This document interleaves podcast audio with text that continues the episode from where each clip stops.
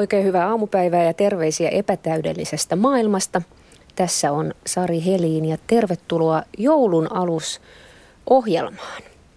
Tervetuloa Katri Helena Kalao ja hyvää huomenta. Hyvää huomenta. Ja tervetuloa onnellisuusprofessori Markku Ojanen. Oikein hyvää huomenta. Onnellista huomenta. Aloitetaan lapsuusmuisteluista. Millainen oli Katri Helena lapsuutesi joulu? Mä oon tässä miettinyt oikeastaan nyt, kun näitä jouluasioita taas täytyy pyöritellä. Mitä mulla on jäänyt mieleen selkeimmin, niin on se, kun mä tunnistin joulupukin kädet. Hy- hyvin harvoin joulupukki tuli yksin mulle. Mä olin ainoa lapsi, vaan mä olin serkkujen kanssa aina yhdessä. Ja yhtäkkiä mä katsoin, kun joulupukki otti rukkasen pois, että silloin isän kädet – Joulupukilla oli isän kädet. Ja mä sanoin siitä sitten, no kaikki meni ihan siististi, mutta silloin loppu se usko tähän joulupukkiin. Minkälaisia perinteitä teillä oli kotona? Asuttiin tehdasyhdyskunnassa ja ihan ne kyllä kinkut aina, kinkku aina jostain löytyi ja Karjalan piirakat ja Karjalan paisti oli siellä Pohjois-Karjalassa – semmoista ruokaperinnettä. Ja sitten se, että oltiin, mulla oli serkkuja, oli perhe, jossa oli paljon lapsia ja ne oli mun serkkuja kaikki. Niin meillä oli kyllä aika hyvä joulumeno ja sitten tuli tietysti isovanhemmat ja toiset isovanhemmat asu siellä, toiset asu tuolla Pohjanmaalla. Minkälaista on ollut onnellisuusprofessorin lapsuuden jouluissa? No kyllä siitä semmoinen päällimmäinen kuva on, että kyllä ne kovin semmoisia aika niukkoja ja vaatimattomia oli ihan senkin takia, kun isäni kaatui sodassa, että sota orpu, että ei meillä nyt varsin köyhiä maalaistalossa oltu, mutta vaatimatontahan se oli. Äidin kanssa siellä sitten yhdessä vietettiin joulua, että kyllä siinä ihan melkein kyynel tulee silmään, kun muistelee niitä pieniä lahjojakin, mitä hän sitten koitti kuitenkin järjestää. Että kyllä hän hienosti aina joulua sitten kuitenkin valmisteli, että ei siinä, siinä mitään. Mutta ei sieltä nyt mitään semmoista, voisi sanoa, että erityisiä kohokohtiakaan on jäänyt mieleen. Että kyllähän ruok- ihan tämmöisiä jouluruokia laitto. Hän oli pohjalainen, oltiin Hämeessä siis kuitenkin, niin kyllä ne ruuatkin ehkä sitten heijasti enemmän sitä pohjalaisuutta kuin – hämäläisyyttä sitten kuitenkin. Mutta kyllä ne pienet lahjat jotenkin ne on jäänyt mieleen. Meillä ei tullut joulupukkia kylläkään, vaikka kovasti minä joulupukkiin uskon, että sitä aina kuuluu kolinaa. Äiti sanoi, että nyt kuuluu kolinaa ja sitten sinne oli eteeseen ilmestynyt ne lahjat ja jännittyneenä sitten tietysti avattiin. Ja kovasti minä aina kirjalahjoja odotin. Että minä olin jo pienestä pitää luku, lukutoukka niin kuin nyt yhä edelleen. Tuliko niitä kirjalahjoja? Kyllä niitä onneksi aina tuli, että minulla oli myöskin ihan sinne lähellä sitten on isäni kotitalo.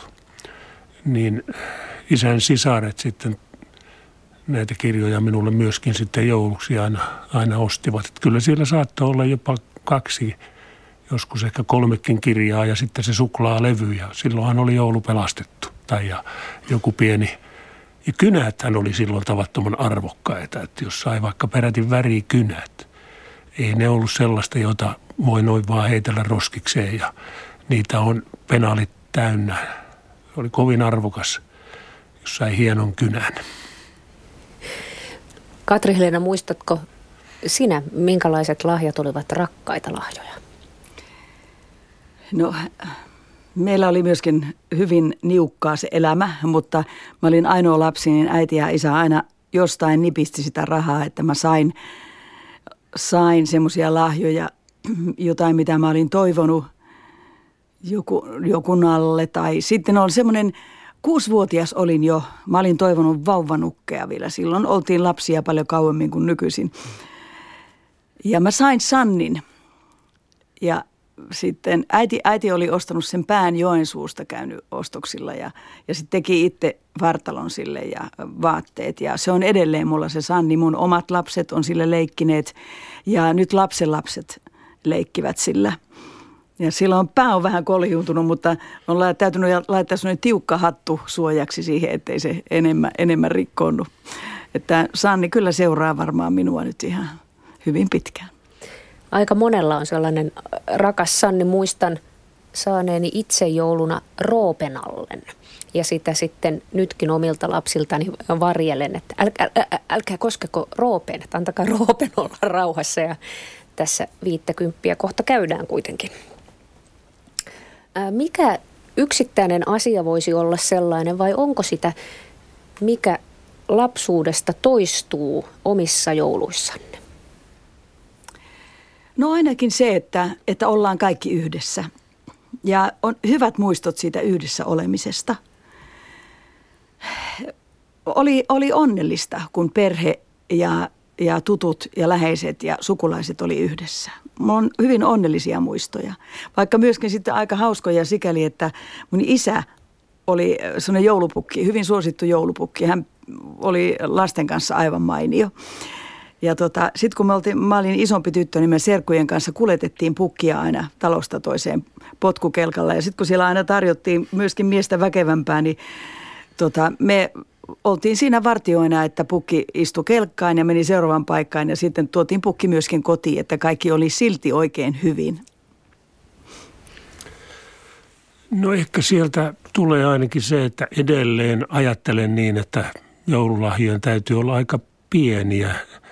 Että jotenkin se ei minusta kuulosta hyvältä, että ostetaan oikein kalliita lahjoja jouluna. Että ehkä semmoinen tietynlainen vaatimattomuus nyt jollakin tavalla sitten on ollut mukana. Tietysti lapsillehan nyt sitten omille lapsille on, on tullut ostettua varmaan joskus vähän liikaakin, mutta, mutta tämmöistä vaatimattomuutta kyllä edelleen sitten jollakin tavalla arvostaa, että ehkä se on sitten semmoinen perintö kuitenkin ja, ja ihan samalla tavalla ajattelen myöskin sitten läheisistä ihmisistä, että kyllä ne on valtavan tärkeä asia.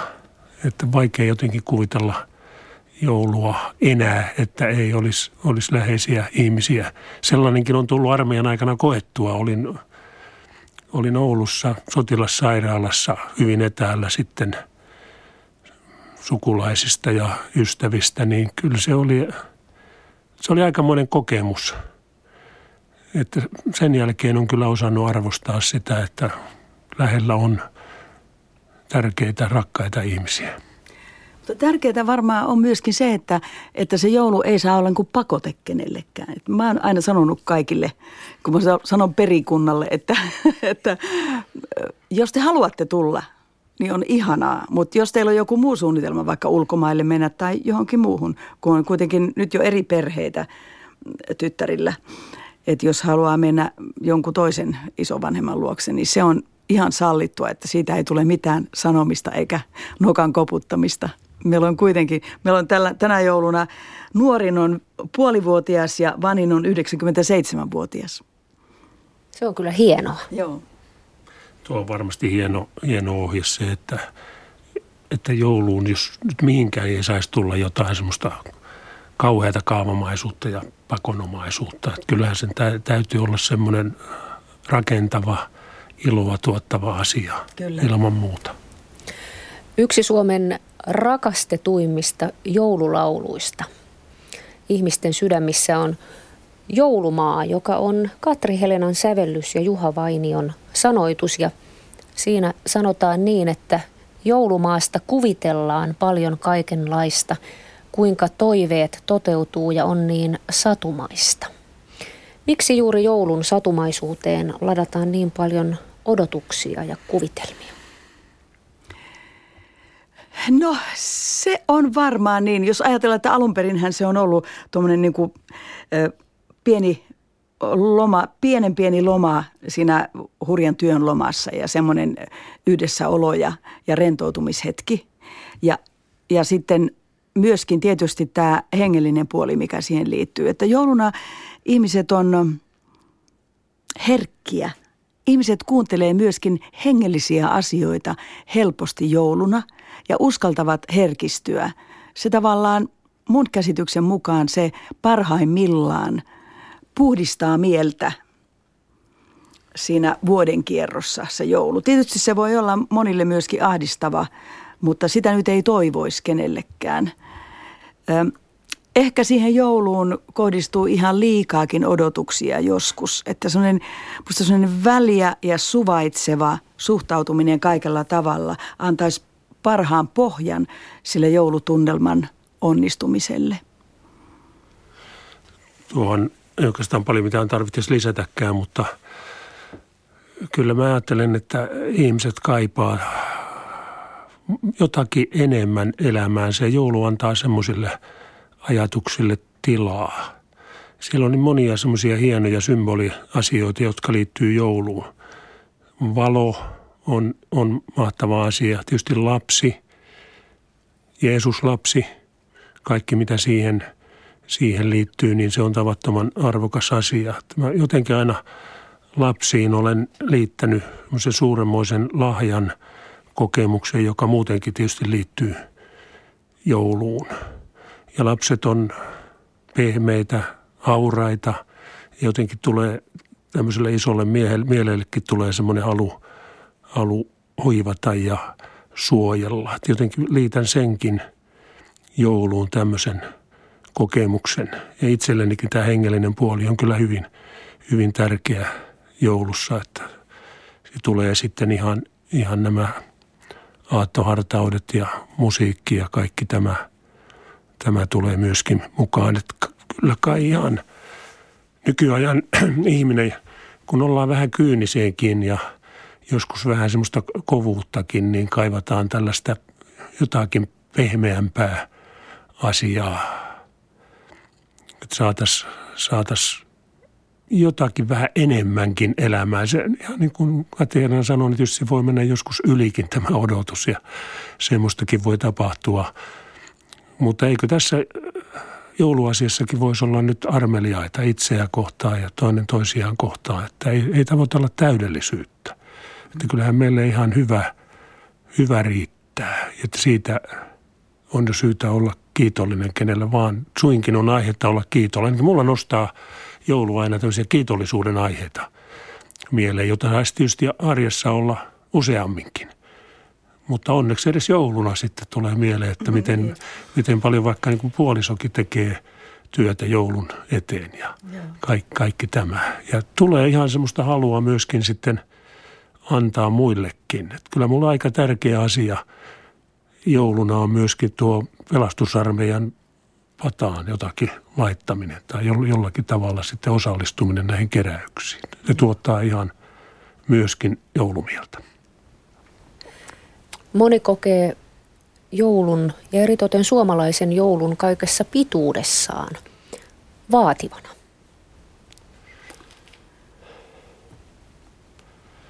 No Kyllä kai se voi olla, jos asettaa sille sellaisia vaatimuksia, mutta ei, en kyllä oikein ihan ymmärrä, että mikä, mikä vaatimus siinä nyt voisi olla, koska kyllä mä ainakin koen hyvin paljon jouluna lepoa ja rauhaa.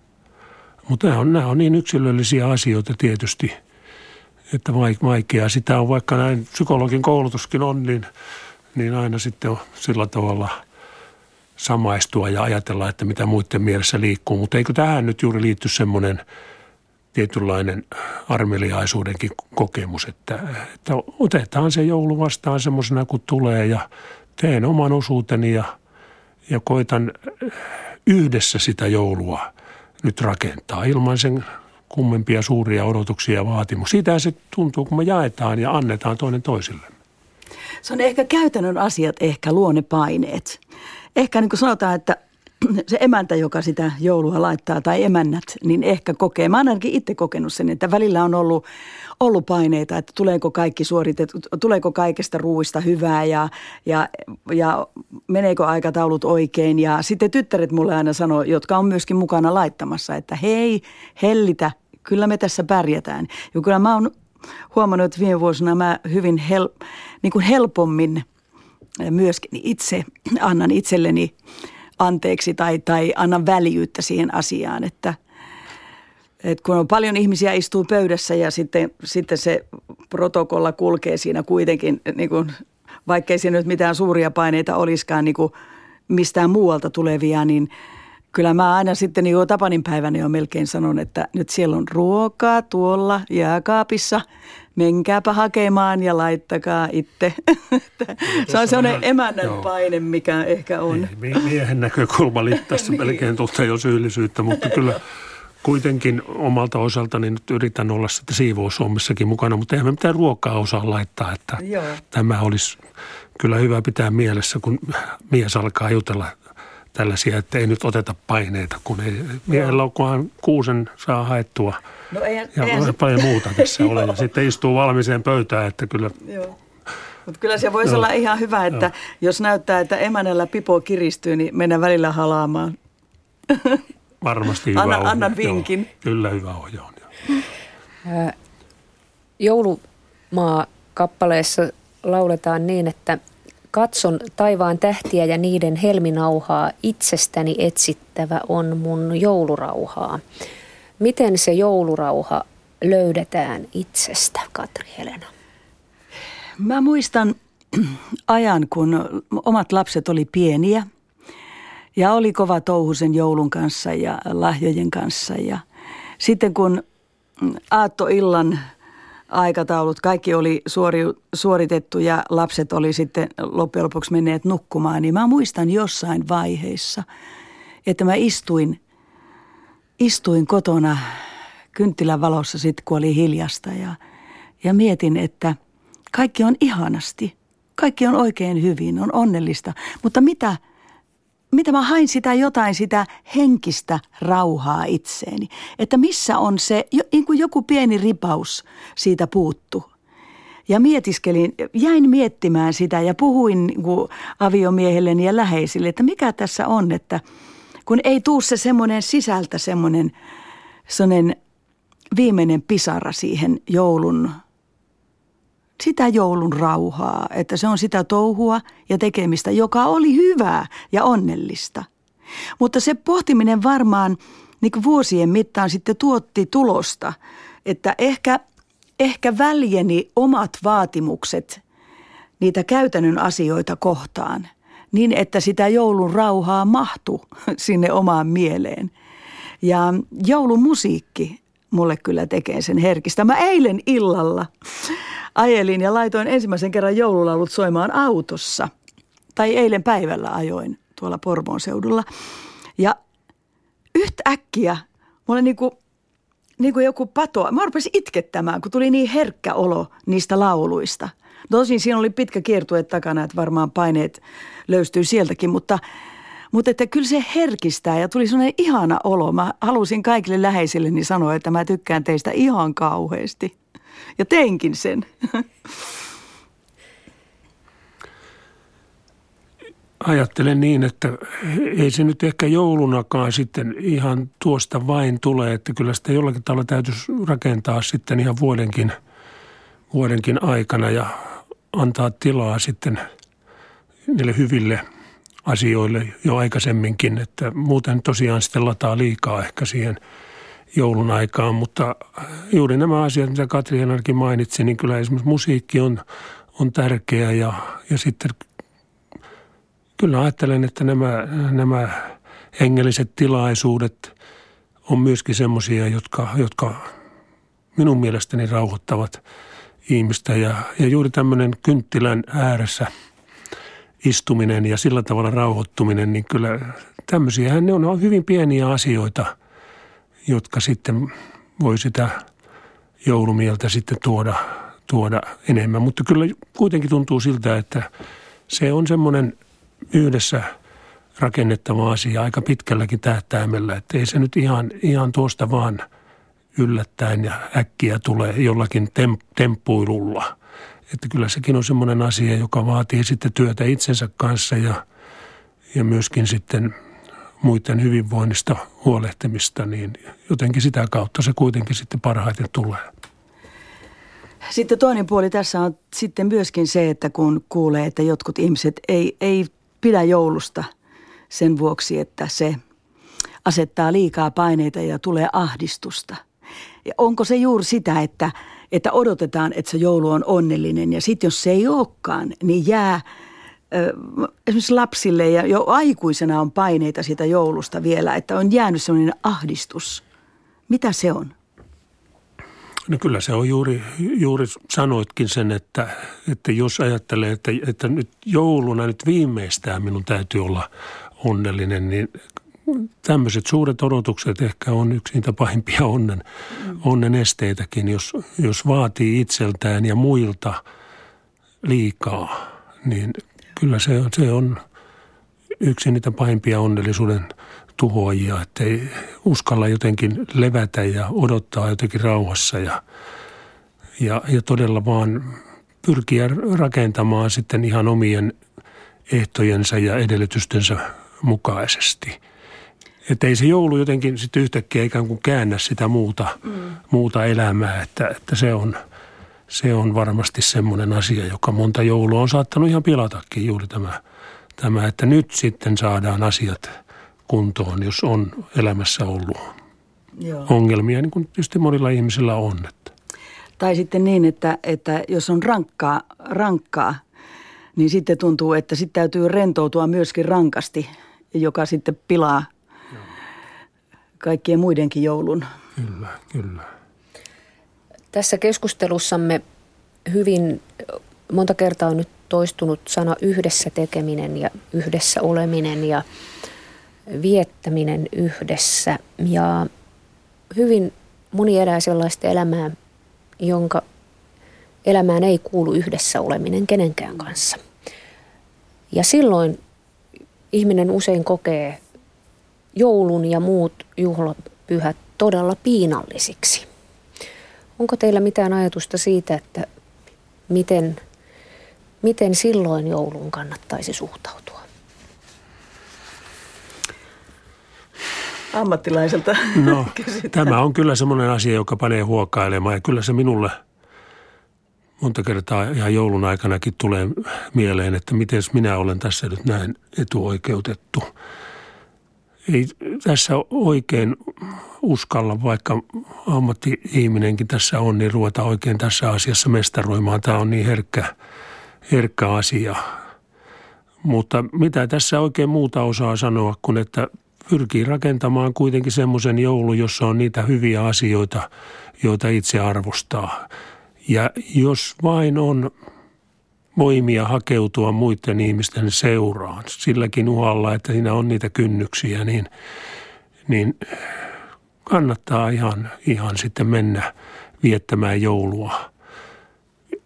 Ehkä jonkun toisen yksinäisen ihmisen kanssa. Että ei, ei tässä nyt ihan avuttomuuteen ainakaan pidä jotenkin vajota. Että se nyt on ehkä ainoa, minkä tässä uskaltaa, uskaltaa sitten sanoa, että varmaan painta on se, että, että alkaa siellä sitten jotenkin linnoittautua sinne omaan yksinäisyyteensä. Niin, niin kuin ymmärrettävää kuin se onkin ja jollakin tavalla helppoakin, mutta toivoisi, että mahdollisimman moni sitten kuitenkin hakisi itselleen – ihmisiä sitten myöskin joulun aikana. Taikka tekisi jotain sellaisia, josta muutenkin nauttii. Ei kai niitä nyt jouluna tarvitse hylätä. Että jos käy, käy muutenkin konserteissa ja elokuvissa ja, ja, ja, ja on harrastuksia, niin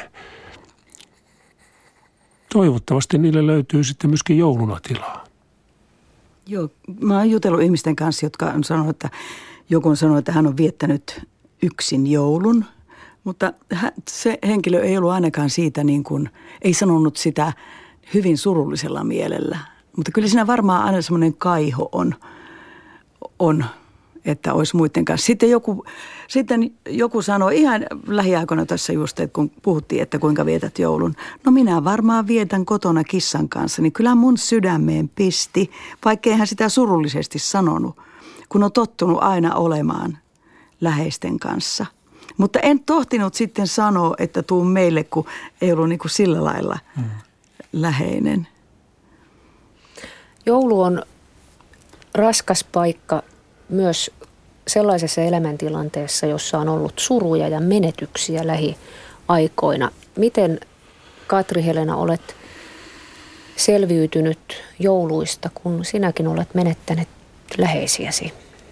Joo, kyllähän se surun, surun käsittelyhän kestää. Se on se ensimmäinen vuosi. Ne ka- kaikki juhlapyhät on ne semmoiset arimmat paikat, jolloin se ikävä hyökkää päälle. Ja, mutta, mutta niin kuin sanoin, niin mulla on aina ollut lähellä ihmisiä ja aina on voitu puhua. Kaikista parasta hoitoa tietenkin on se, että voi puhua jonkun kanssa. Ja sitten mä oon myöskin aika varhaisessa vaiheessa päästänyt nämä lähtijät menemään. Mä oon sanonut, että hyvää matkaa taivaan valoon. Että mä pyrin päästämään irti. Ja se helpottaa hyvin paljon, mutta se on semmoinen ehkä mun elä, elämän asenteen tuoma. Ää, mutta ei se suinkaan vie sitä ikävää ja surua pois, mutta se niin kuin pikkusen helpottaa. Suruhan on kuitenkin omalla tavallaan semmoinen positiivinenkin tunne, että siinä on sitä kaipausta ja, ja ymmärrystä siitä, että tuo ihminen on ollut, ollut tärkeä. Että jos jotenkin sen saisi nostettua siinä kuitenkin päällimmäiseksi, se ei ole tietysti mikään helppo asia. Ja ihan niin kuin Katriana sanoi, niin kyllä se usein kestää ja se tekee sen pitääkin kestää. Että jos se ihminen on ollut tärkeä – ja sen voisi jotenkin sitten sanoa, että eihän tämä nyt mitään, että se nyt meni ja sillä siisti, niin silloinhan oikein pitäisi olla huolissaankin semmoisesta ihmisestä, joka tällä tavalla sanoo, että kyllä meidän vaan täytyy ihmiselämässä ilot ja surut, ne kuuluu, kuuluu asiaan ja ne on vaan elettävä. Ehkä meillä on vähän semmoisia odotuksia, että elämä olisi aina onnellista tai aina iloista, mutta eihän se sellaista ole. Että kyllä sinne kuuluu – kuuluu se kääntöpuolikin. Sitten me paremmin tajuamme sitten sitä iloa ja onneakin. Että, että, mutta eihän tämä nyt kauheasti lohduta tällainen puhe, kun se suru on siinä päällimmäisenä. Ja kyllä se on aika vaikeaa silloin varmasti jotakin jouluakin rakentaa, kun se ihminen, joka on ollut hyvin läheinen, jota kaipaa, niin ei ole. Että kyllä siinä varmaan kyyneleet tulee monta kertaa – silmä kuitenkin tuommoissa tilanteessa. Mutta sekin joulu sitten tulee uusia jouluja, mutta ei me sillä tavalla, tämä on vaikea sillä tavalla ajatella, mutta, mutta niin se nyt kuitenkin on, että onneksi me toivumme sitten ja jaksamme elää ja, ja, ja uskomme siihen, että, että ehkä tällä ihmisellä on sitten se oma, oma paikkansa siellä taivaassa tai mitä itse kukin ajattelee. Mm. Musta mä oon kokenut sen niin, että siinä vaiheessa kun surun keskellä rupeaa tulemaan mieleen kiitollisuus siitä yhdessä elämisestä, niin silloin, silloin aletaan olla jo paremmalla puolella. Ja se kiitollisuus on semmoinen lääke suruun, että sitä voisi ihan tietoisesti harrastaa. Se on erinomainen ohje muutenkin arkielämässä, että on ihan ollut mukava nähdä, että onnellisuuden oppaessakin on – vahvasti esillä kiitollisuuden harjoittaminen, jopa suositellaan jopa kiitollisuuspäiväkirjoja ja sen tyyppisiä. Että vaikka nyt ihan sillä tavalla tekisi, niin kyllä on niin terveellistä katsoa, että mitä hyviä asioita minun elämässäni on. Mm. Ihan yleisestikin saatikka sitten, kun on menettänyt läheisen ihmisen, niin kyllä sieltä täytyy jotain myönteistä kuitenkin enimmäkseen löytyä. Eikä sinne matka silloin kovin kauan kestä joulumaa, jos jokaiselta löytyy sydämestä. Joulumaa kappaleessa sanotaan, mitä onni on sydämessä, Katri Helena? Onni on, on sitä, että näkee, mitä on tot, mikä on totta, mikä on – ja hyväksyy sen niin pitkälle kuin mahdollista, koska muutahan me ei voida. Se, että jos me halua, halutaan muuttaa sitä, mikä on, niin se tapahtuu vaan sen jälkeen, kun me on hyväksytty, että tämä on nyt näin, mutta mä haluan tämän muuttaa. Ja elämällä mä muutan ja kokemalla ja toimimalla – tässä jää ihan onnellisuusprofessori toiseksi pahan päivästä. Tämä oli niin hyvin, hyvin sanottu. Mutta kyllähän se onni on kuitenkin rakennettava asia hyvin, hyvin pitkälle, että ei sitä tarjottimella meille kuitenkaan tuoda. Että, ja, ja kyllä se myöskin tarkoittaa juuri sitä oman elämän hyväksymistäkin niissä rajoissa, joissa meidän täytyy hyväksyä. Meidän pitäisi osata erottaa ne, jotka pitää hyväksyä ja ne asiat, joihin voidaan muuttaa. Ja kyllähän meillä onneksi on myöskin sellaisia asioita, joihin me voidaan vaikuttaa. Jos, vaikka meidän on usein aika vaikea mennä omaa, omaa itseemme ja nähdä itseämme ulkopuolisen silmin, niin kyllä se välillä olisi kyllä hyvin terveellistä, että minkälaisia ikään kuin tällaisia kehiä me levitämme ympäristöön. Että onko ne sellaisia myönteisiä kehiä, johon muidenkin on mukava tulla.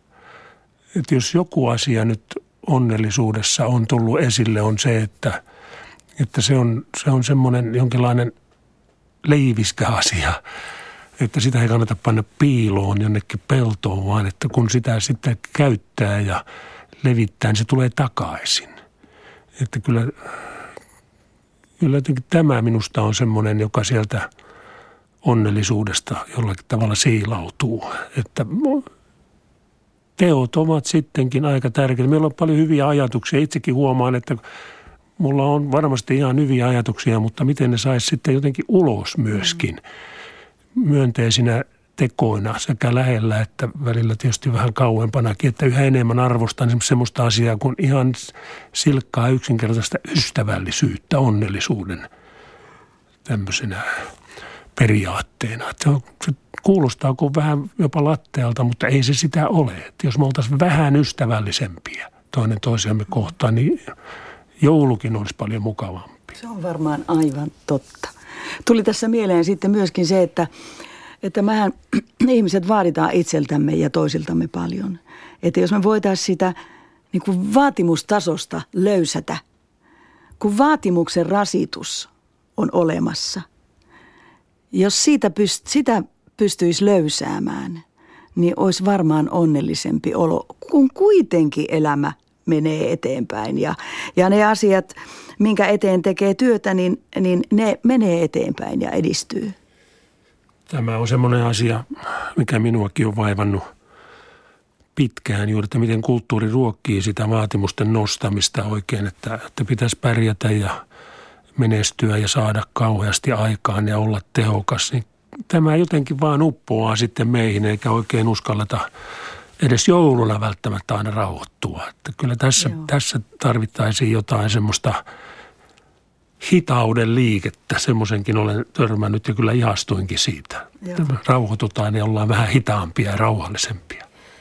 Katri-Helena, mitä mieltä olet menestyneenä ja tunnettuna suorastaan ikonina siitä, kun nuoret ihmiset sanovat toiveammatikseen nyt julkis tai miljonääri tai mielellään julkismiljonääri. Tuoko julkisuus, raha ja menestys onnen? Julkisuus, raha ja menestys. Tai julkisuus voi tuoda rahaa ja menestys voi tuoda rahaa. Mutta, ja raha voi tuoda onnellisuutta hetkellisesti, totta kai. Silloin, silloin saa kaikkea, mitä, mitä haluaa ja, ja sitten se tekee onnellisen olon. Mutta se ei ole se syvin tapa olla onnellinen. Se on, tuntuu niin kuin fraasilta sanoa, että raha ei tuo onnea. No, kyllähän se tuo ainakin helpotusta elämään. Se on, mm, sitä on turha Joo. väistää. Mutta et se ei ole se onnen tuoja. Onnellisuus on – mun mielestä just se rauha sydämessä ja, ja se vaatimuksen rasituksen poistaminen, koska kun, jos haluaa olla julkis ja haluaa olla menestyvä, niin se vaatimus onkin ihan kauhea peikko. Vaatia itseltään, että mun pitää pysyä tässä ja tässä. Tun, tiedän sen häivähdyksinä ja joskus pidempinäkin olotiloina. Hätä että jos tämä nyt tästä loppuu. Mutta mulla ei enää ole se, että pitää olla vaan menestynyt, vaan on tullut ihan toinen, että, että mä haluan puhua ihmisille ja laulaa ihmisille niistä asioista, jotka mulle on tärkeitä. Ja se on nyt tässä ihan viime aikoina vasta niin kuin ka- paremmin toteutunut. Mä oon viihdyttänyt ihmisiä ja mä oon ollut onnellinen. Mä oon, aina kun mä laulan ihmisille, niin mä en ole köyhä enkä kipeä. Ja mä parannenkin, jos mä oon kipeä. Mutta mä huomaan, että se on se olotila. En koskaan ajattele, että miten, mitä tämä niin bisnespuolella merkitsee, vaan se olo olla ihmisten kanssa ja tuottaa iloa. Ehkä herkistää niin, että joku itkee ja möykyt lähtee sisältä vaikka hetkellisesti, niin se tuo ihan hirveän hyvän mielen. Tai jos joku nauraa ja huomaa, että tuo on iloinen. Ne ihmisten väliset asiat on siinä onnellisuudessa kaikista tärkeintä. Joo, tuohon ei tarvitse paljon mitään lisätä, mutta kuin se, että ihan pienessä mittakaavassa, kun kuitenkin on saanut aika paljon pitää näitä onnellisuusluentoja, niin jos joku tekee minut onnelliseksi on se, että mä saan niitä pitää ja ihmiset viitsii tulla minua kuuntelemaan. Että kyllä se antaa kyllä niin jotenkin semmoista, ihan, ihan tulen nykyisin iloiseksi ja, ja, ja nautin siitä, mikä on tämmöiselle ujolle maalaispojalle se on aivan, aivan kummallinen asia, että näin, näin on tässä vuosien varrella käynyt. Että sillä tavalla kyllä ihan jotenkin jaan nuo ajatukset tässä omassa pien, pien, paljon pienemmissä ympyröissä, niin tuntuu hyvin, hyvin sama, samanlaiselta. Että jos mä voin tosiaan ihmisille tuottaa sun hippusenkin verran jotakin käsitystä siitä, että mitä se onni voisi olla. Ja se on juuri noita asioita, mitä, mitä tuossa sanoit, niin, niin pikkusen taas tuntuu hetken aikaa itsestäkin paremmalta. Että alkaa ainakin uskoa omiinkin juttuihinsa sitten, kun siellä niin, näistä paljon, paljon puhuu. Mutta ihan tutkimus tukee juuri näin, kun sanoit, ja sen vaan ihan lyhyesti. Että näin se juuri on, että sanoit ihan sen, mitä me tutkijoinakin koitamme sanoa mm-hmm. sitten kirjoissa ja, ja, ja luennoilla. Voiko elämää muuttaa ulkopuolelta? Tuleeko se sisältä, se muutos onnellisuuteen? Saanko sanoa? Totta kai. Mä, mä kuvittelen omalla kohdallani, että, että se ei voi tulla ulkopuolelta. Se on mun oma tunne, oma käsitys elämästä, oma hahmotus siitä, että mitä tämä mun elämäni on ja mitä mä tunnen. Mä, mä oon sitä mieltä, että kaikki muutos, niin kuin suuremmatkin, niin kuin yleismaailmalliset muutoksetkin tapahtuu yksilön sisältä lähtien. Vaikka kuka johtaja määräisi, on se nähnyt tästä, nähty tässä maailmassa, määräisi mitä, niin se ei välttämättä kanna kovin pitkälle. Mutta sitten jos ihminen sydämessään tuntee jotain, niin se kantaa. Ja kun monta ihmistä tuntee, niin se kantaa aika paljon. Pakko kysyä tähän väli, välikysymykseen, että miten, jotta tullaan noin syvälle siinä ajattelussa, niin miten ää, paljon elämänkokemusta pitää saada? Kyllä sitä varmaan pitää saada, vai kuinka? Kyllä sitä pitää saada. Sen tietysti huomaa, että jotkut kypsyy aikaisemmin ja tajuaa yllättävän nuorena paljon ja sitten sanoo häjysti, niin jotkut ei tajua oikein koskaan, että se kokemus ei anna muuta kuin kaljun pään tai jotain muuta. Sitten lopulta, että tämä on kovin, kovin yksilöllistä. Että, että kyllä jotakin tietysti elämä aina opettaa, mutta ei se aina opeta niitä hyviä asioita. Että sekin on, on pakko sanoa. Ja tietysti toivoisi, että mahdollisimman moni oppisi tuolla tavalla, kun Katri Helena tuossa sanoisi. Ja, ja kyllä minulla nyt semmoinen ajatus on, että iän mukana nyt aika moni kuitenkin oppii ihan niitä myönteisiä asioita. Että mä nyt sillä tavalla pessimistikään – ole, mutta ihmiset voi elää satavuotiaaksi aika katkerana. Kyllä niitäkin, niitäkin on, mutta useimmiten kuitenkin onnelliset ihmiset elävät pitempään. Niin. Kuiten, kuitenkin. Mutta tuo ihan vielä tähän ulkoinen ja sisäinen, niin tämä on tietysti semmoinen vähän ikuisuusasia, että vaikka hyvin pitkälle olen samaa mieltä Katri Elenan kanssa, niin tietysti ulkoisilla ehdoilla on kyllä meihin sitten aina, aina vaikutusta. Että jos ihmisparka joutuu elämään jossakin puutteen ja sorron keskellä, niin se sitten kyllä rajoittaa ihmiselämää niin monella ikävällä tavalla, että, että se on sitä jatkuvaa eräänlaista vuorovaikutusta ulkoisen ja sisä, sisäisen välillä. Mutta jos ei sisällä mitään tapahdu, niin eihän se, ei, ei, ilman sitä sisäistä kokemusta kuitenkaan mitään todellista muutosta ei voi tapahtua. Voi jos jostain saada voisin suuren puurokauhan, sillä antaa tahtoisin mä maailmalle rauhan. Mitä joulumaa kappaleen säveltäjä Katri Helena haluaisi antaa puurokauhalla maailmalle? No, tuntuu hassulta sanoa näin, mutta kyllä haluaisin sanoa, että kaikilla ihmisillä olisi työtä työtä, koska se on se ihmisen itsetunnon kasassa pitävä voima ja sitä, siitä tulee myöskin se leipä ja, ja kaikki muu. Ja että tämä eriarvoisuus, joka on maailmassa, on kyllä sydäntä särkevää, että, että se muuttuisi tasaisemmaksi. Kyllä, ja näin kun joulu minusta on mitä suuremmassa määrin jotenkin lasten juhlaa ja lasten kaltaiseksi tulevien juhlaa, niin se lasten kärsimys, se, se jotenkin kyllä – se rasittaa ja jotenkin välillä melkein masentaa, että, että sitä nyt vaan toivoisi, että mahdollisimman monella olisi ihmisarvoinen elämä.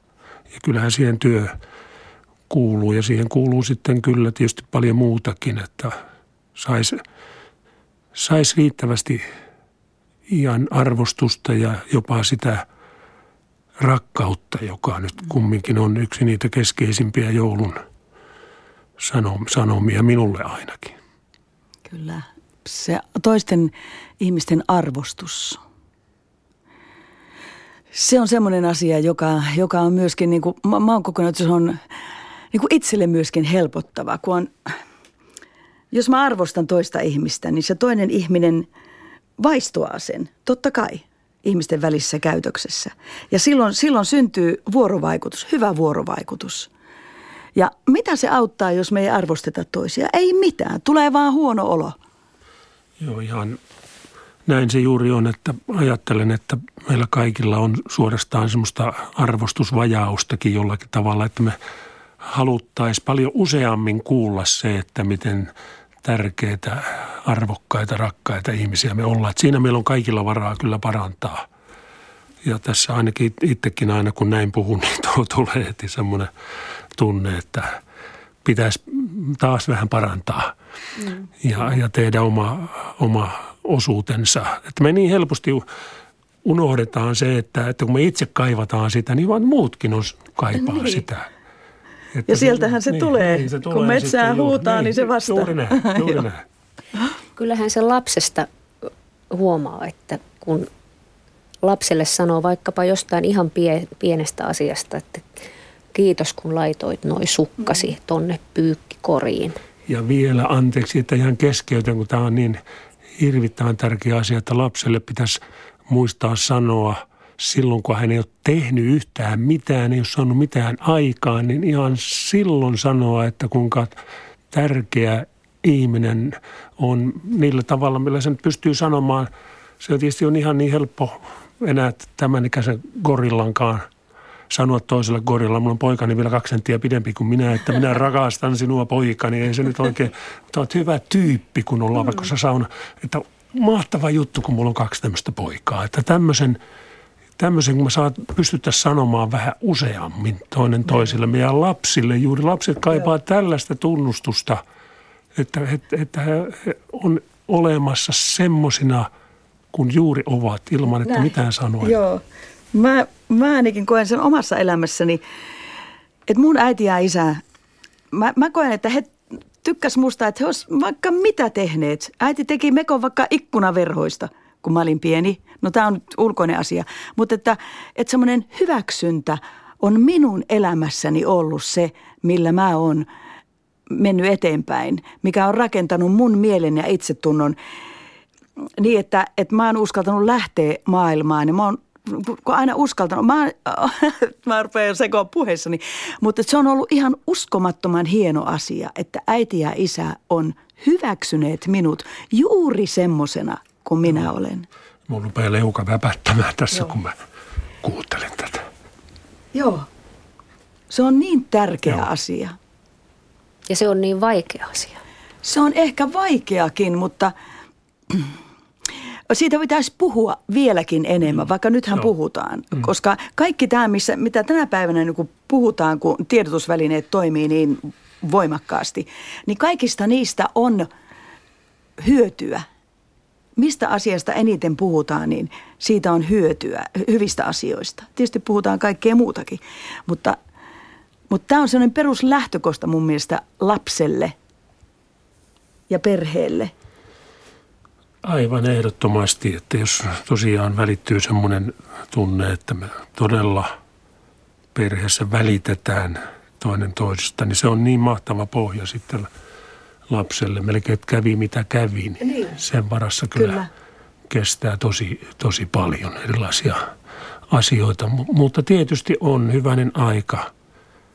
Aina tulee sitten semmoinen huolen huokaus, että on kuitenkin paljon – lapsia, jotka sitten jää, jää sitä maille. Että miten Joo. heille saataisiin sitä eheytymistä jotenkin ja se on sitten kyllä, en tiedä, osaako tässä paljon muuta kuin huokailla, ja mutta niin. toivoisi, että löytyy sitten heillekin sellaisia ihmisiä, jotka sitten sitä heille antaisi, jos heillä on siinä vajausta Joo. ollut. Elämä, elämän varrella, niin, vaikka varrella. Onneksi niitä usein niin. tuleekin Juu. sitten. Muutenhan tämä elämä olisi ihan ihan surkeita, Joo. jos ei niitä tulisi. Eikä tietenkään voi, voi niin kuin syyttävällä sormella osoittaa ketään, koska ihmiset, ihmisten mielet on niin erilaisia ja, ja voimavarat on niin erilaisia. Aivan. Mutta ei voi muuta kuin Joo. lähettää semmoista äh, hyvää, että, että ihmiset äh, niin kuin, vois, vois tuntea hyviä asioita mielessään ja, ja antaa sitä hyvyyttä toisille, lapsille tai aikuisille, kenelle tahansa. Että kyllä, kun jos jollakin tasolla tämän nyt vaan tiedostaisimme, niin olisi se pieni liikahdus varmasti eteenpäin sitten sellaisissakin tilanteissa, missä on sitten sitä hyväksymisen ja arvostuksen ja, ja näiden hyvien asioiden vajausta. Että kyllä me ilmeisesti molemmat uskotaan siihen, että tässä voi jotain liikahduksia tapahtua, kun näitä asioita pidetään, pidetään esille, eikä aina vain puhuta tosiaan pelkästään näistä kielteisistä asioista ja, ja kaikesta siitä huonoista asioista, mitä nyt niin paljon mediassakin tällä hetkellä on esillä. Joo. Ihan loppuun lyhyesti ää, joulumaan merkityksestä sielun rauhan valtakuntana, kun ihmisten kiirehössötyksestä se sielun rauha niin monesti katoaa. Minkälaisen vinkin haluaisitte molemmat antaa kiireen melskeessä juoksevalle joululahjapaketoijalle ja puurokattilan hämmentäjälle?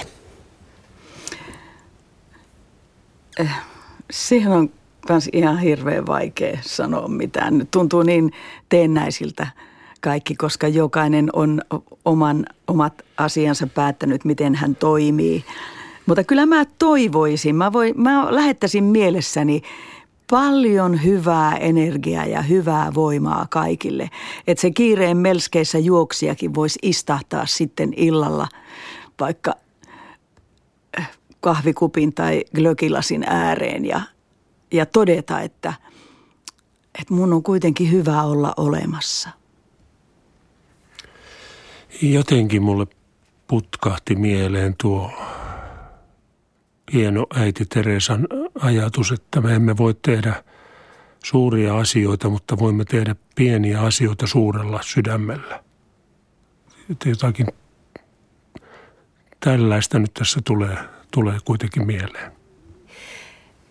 Kiitos tähän asti ja nyt seuraavaksi Kaisaniemen alaasteen 5 C-musiikki luokka esittää meille kaikille joulumaan.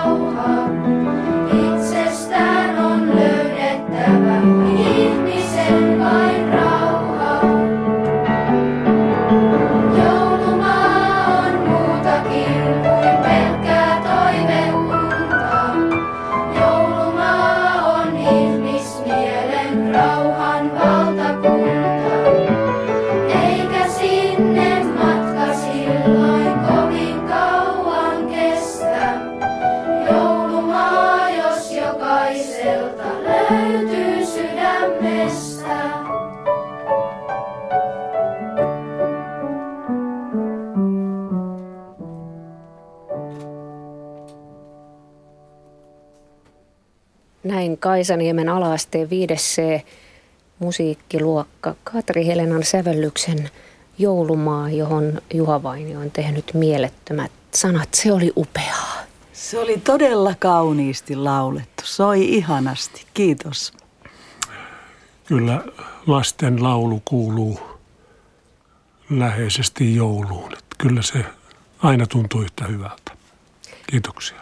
Hyvää joulua kaikille. Hyvää joulua. Hyvää joulua. Bye.